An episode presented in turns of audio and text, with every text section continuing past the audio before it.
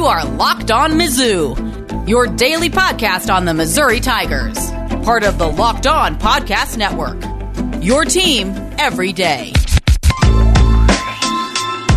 Hail you true sons and daughters, I'm John Miller, your Mizzou mafioso and the central scrutinizer of Missouri Tigers football and basketball.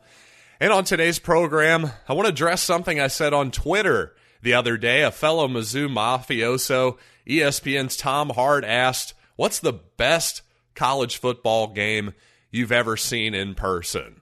Well, I said the 97 Nebraska game, despite the horrifying ending. And I want to get more into that and also the hypothetical of what would have happened if Missouri actually held on and won that football game. But first, I do want to remind you guys that tonight at 8 p.m. Central Time is Locked On Fantasy Live. Be sure to submit your questions for our fantasy experts at Locked On Network on Twitter, or just watch Locked On NFL's YouTube page tonight, again at 8 p.m. live. Submit your questions then, but be sure to subscribe now so you don't miss it. But you know what? On today's program, obviously, we have to lead with something you've probably already heard about before, and that's East St. Louis wide receiver Luther Burden is back on the market. He is officially decommitted from the University of Oklahoma. Just as a reminder, Burden, a former Cardinal Ritter player now at East St. Louis High, is rated as the number one wide receiver in high school in the entire country by Rivals.com. And to be perfectly frank, this Oklahoma decommit has seemed like it's been in the cards for quite a while now, to the point where, again, people, when Xavier Simmons, when his flip was put out on Twitter, Eli Drinkwitz teased it, Gabe DeArmond teased it on his website. Well, a bunch of Mizzou fans jumped to conclusions, but it turns out they were just a couple days early, and Burden is now back on the market. And if you really look at the tea leaves, you have to assume that Missouri is the leader in the clubhouse, again, for the number one wide receiver in the country right now. And that's because leading up to his decommitment, he's visited Missouri one time as an official, one time on his own dime, and then I believe a second time on his own dime. Burden has come through Columbia just this summer alone. So you got the idea that, yeah, obviously Missouri's staying on him, and clearly he's listening. Another part that probably factors in here, apparently Burden's father and mother, you would assume, but father's what we've been hearing, is that he would prefer if his son stayed relatively close to home. And obviously that's good news for Missouri, because the University of Georgia is probably the Tigers' biggest competition at the moment. Now, obviously, if Burden were to commit to Missouri as part of the 2022 class, well, it would mark 10 years ago that Missouri signed another number one in the nation wide receiver in Dorial Green Beckham. And in that past 10 years, hypothetically, if that were to happen, that would mean Missouri would be one of two schools, along with Ohio State, to sign multiple number one wide receivers in the country. Ohio State with three of them, by the way, Missouri with two, and then a bunch of other blue bloods would have one as well. So that'd be some really impressive company for Missouri to be in, if indeed Eli and company is able to close the deal on Burden. And speaking of closing the deal, moving to the NFL, it looks like Drew Lock will probably be the opening day starter for the Denver Broncos as of right now. He's probably shown enough in preseason that he's got to be the leader, because let's face it, if it was going to be a tie between Drew Lock and Teddy Bridgewater, the veteran player, former Carolina Panther, former New Orleans Saint, former Minnesota Viking, listen, Teddy Bridgewater's been around the league quite a bit. He's a journeyman, let's face it. A solid player, but a journeyman. So if you're Denver, and if you probably, in all candor, passed on Justin Fields at number 12 overall because you thought, you know what, maybe we have a shot at Aaron Rodgers here. Aaron Rodgers, remember, on draft day, he came out and basically said, I'm not coming back to Green Bay. Well, clearly that didn't happen. But If you're Denver, you wanted to keep your options open there, understandably. So you know what? Drew Lock may have gotten a reprieve there. He may have gotten a little bit lucky. And so far, at least, it looks like young Mr. Lock has done enough to start week one for the Broncos. Of course, again, he's got to seal the deal, because if he plays terrible in the last couple weeks of preseason, of camp, well, he hasn't sealed it yet. So again, keep an eye on Drew Lock. Getting the week one startership is one thing. Actually keeping the job for the whole season is, of course, another. So once again, if I were a betting man, I would definitely favor Luther Burden signing with Missouri, and also Drew Lock starting at quarterback for the Broncos in week one. But if you're a betting man, you need to go to betonline.ag, because that is the easiest place to bet on the internet and the one place that we trust here on the Locked On Podcast Network. And you know what? Here's my tip for you. If you're going to bet on NFL preseason football, well, number one, you might have a problem and you should probably seek help. But number two, if you're going to dismiss that particular bit of advice, at least take the underdog. For the love of God, if you really think that you have an edge here on preseason football, if you think anybody has an edge here, I would have to disagree pretty strong. So this idea that, oh, well, the Raiders, yeah, they should definitely be 7-point favorites over the Rams, I find that completely ridiculous. So if you're going to be that level of a degenerate, take the underdog. And when you do, go to betonline.ag, use the promo code LOCKEDON, and you'll get 50% on top of your welcome bonus. Whatever you first buy in for, that'll be a 50% welcome bonus on top of it when you use the promo code LOCKEDON at BetOnline, your online sportsbook experts. So getting back to Tom Hart's question, my fellow Mizzou mafioso, what's the best college football game you've ever attended? Well, again, it's either 2007 Armageddon at Arrowhead against Kansas, or the 1997 Nebraska game, the famous flea kicker game that ended so horribly. That's got to be it for me, and you know what? I still lean toward the 1997 Nebraska game in spite of the absolutely horrific ending, because while 2007 has got to be the best atmosphere, certainly the most unique atmosphere that I've ever been a part of as a sports fan, the actual game itself was just okay. It was a good game, don't get me wrong. I'm not saying it was boring, but Missouri marches out to, I believe, a 21-0 lead. Kansas slowly comes back, only to obviously succumbed to the famous safety by Lorenzo Williams in the end zone that clinched the ball game for the Tigers. But I don't know, again, if you can just be objective and really look at that 1997 game, that's as good of a college football game as you'll ever see. Not only did you have a historic bully in Nebraska and just all the history of Missouri basically being beaten down by Nebraska for 20-some-odd years, whatever it had been, I guess 19 years at that point. That's just one of the best atmospheres I've ever seen. It was just a magical fall at Faroe Field. And again, the fact that it was fall, a perfect day, you're kind of... Folks, there's so many moments in that game. You see Larry Smith starting to tear up on the sidelines at one point. I mean, that was just a magical college football game. It really was. But you know what? If you're personally going to say, hey, I can't get past the ending and I'll go with another game that I've attended, fine and dandy. But really what I want to address here is what would have happened if that ending was different. Obviously, it's not hard to imagine a world where that ball just simply hits the turf instead of falling into Matt Davidson's arms. That's a pretty easy world to imagine. Unfortunately, that's not the world we live in. But hypothetically, what if that happens? Well, first of all, I really don't think that the Larry Smith era would have ended much differently regardless of what happened in that football game. But let's just stick with 1997 for a while, because clearly if Missouri wins that game, knocks off the number one team in the country, well, suddenly instead of a 5-3 Big 8 season. They're now 6-2 in the Big 12 it is at that point, or the second season of the Big 12 at this point. So Missouri moves to now 6-2 in the conference, 8-3 overall. Clearly they're going to get a lot better bowl than the Holiday Bowl, which was a solid bowl, by the way. They end up playing as the 19th team in the country, number 18, Colorado State. Well, if you look, let's see, Texas A&M in 97, well, they were 6-2 also after the regular season. They ended up playing in the Cotton Bowl against Cade McNown and the UCLA Bruins.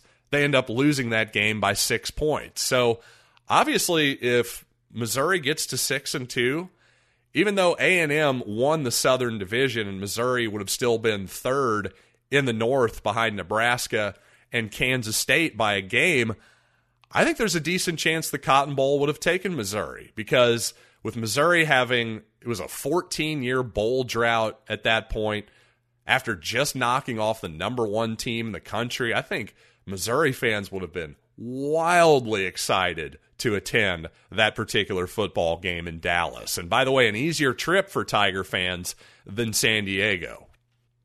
Now, for as much as I would like to believe that if Missouri were to win the flea kicker game in a hypothetical scenario, that they would take that momentum to push them to even further heights in 1998 and then avoiding the 99 and 2000 catastrophes, I just don't really see that happening. I just don't, because for whatever reason, I don't have enough time to get into it, but Larry Smith's recruiting fell off in a huge way the end of his tenure here, and the cupboard was essentially bare. So I just don't see how one victory is going to completely turn around all of that particular momentum and reality. And by the way, just looking back on that 97 season, speaking of momentum, it's pretty stunning that Missouri had beaten Texas at home at Faroe Field, 37-29. Then the next week they beat number 12 Oklahoma State in Stillwater, the famous 51-50 double overtime win. And then the next week they won for the first time at Folsom Field, Boulder, Colorado, in many, many years, and also clinching their first bowl appearance in 14 years in that game. So again, that's a lot of emotion, a lot of really, really competitive, high-level football that Missouri went through 3 straight weeks. And then a 4th week, they have to play number 1 Nebraska. It's almost amazing they had anything left in the tank, just emotionally, physically, the whole thing on that November 8th in 1997. So again, an incredible effort by an absolutely undermanned Missouri team, nearly pulling off one of the greatest upsets in college football history. And frankly, before this season, for me as a guy who was born in 83, so I was very much a part of this entire bowl drought for the Tigers, really, Missouri football didn't mean a whole lot to me before this. I was primarily a Missouri basketball fan. Now, don't get me wrong, I would attend the football games. I got into Corby Jones in 95 and 96, started to get a little bit of hope. But this was the game that showed me what big-time college football really was like, and what Missouri football, most importantly, could be. So yes, to me, after all these years, despite the horrible ending, the 97 Nebraska game, still the best college football game I've ever attended. And coming up, I do want to discuss the rumored alliance that the Big Ten has been discussing with the ACC and the Pac-12. But first, I do want to talk about Built Bar, which is the best tasting protein bar ever conceived by human beings. Now, could there be an alien race somewhere that has a better tasting protein bar? Well, I suppose it's theoretically possible, but I wouldn't bet on it. And in reality, we've got Built Bar. There are 9 delicious flavors, so you know there's something for everyone. You know what my favorite flavor is? Well, obviously, it's Cherry Barcia, just based on the name alone. What does it even matter what it tastes like when you have that good of a pun? But here's the good news. It tastes excellent, just like all these various Built Bar flavors. High protein, I should say, low calories, low sugar, low net carbs. How can you go wrong? So go to builtbar.com, Use the promo code LOCKED15 and you'll get 15% off your next order. Again, that's promo code LOCKED15 for 15% off at builtbar.com. Ever since Oklahoma and Texas officially, and well, frankly, even before they were official, to the SEC, lots of people have been speculating about which teams the Big Ten will attempt to add. But you know what? As you look more into college football and the whole landscape, it's not clear that there are any obvious fits for the Big Ten. Now, obviously, you think like, well, if you could add a team like Oregon, well, that's a huge addition. But geographically, how does Oregon being in the Big Ten make any sense logistically whatsoever? Well, it doesn't. It doesn't at all. And even if you think about who could the Big Ten add that does make some geographical sense, a team like Iowa State, a team like Kansas, that kind of program, you know, I make lots of jokes at Kansas's expense. They obviously have a great basketball program, but just in terms of dollars and cents, we all know that it's football that moves the needle. So in that case, does Kansas really move the needle for the Big Ten? Or is it just now dividing the pie between 16 teams instead of 14 teams? Frankly, in retrospect, while the Nebraska addition to make the conference an even 12 teams, adding what was at the time still considered a blue blood football program, a geographical fit, that made all the sense in the world. But in retrospect, I don't think the Big Ten, if they had to do it all over again, I don't think they would add Maryland and Rutgers this time around. You see, back at the time of that previous expansion, the idea was, okay, let's get Maryland locked down, all of those cable subscribers in the D.C. metro area, same logic with Rutgers. Hey, let's just lock down all those cable subscribers with the Big Ten Network in the New York area.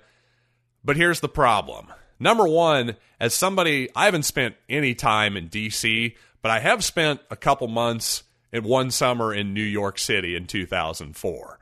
And let me tell you, there's a whole lot of Knicks fans out there, a whole lot of Yankees fans, Giants fans, even Mets fans. I didn't see one piece of Rutgers memorabilia on Manhattan Island in 2 months. So that was a gross miscalculation by the Big Ten. And now, by the way, just this idea of geographic cable subscribers is not nearly as important now, as obviously we're moving into a streaming world where your geography is really, really not that important. You can get a streaming subscription to Netflix, for instance, virtually anywhere on the planet. So at first glance, I thought, why would the Big Ten try to throw a life raft to the ACC and the Pac-12? Because while the SEC is certainly the big cow, they're the big dog here, the big elephant in the room, whatever you want to call it, the Big Ten is pretty close. They're definitely number two, but they're a really, really solid number two that has all kinds of power and all kinds of money flowing into its coffers.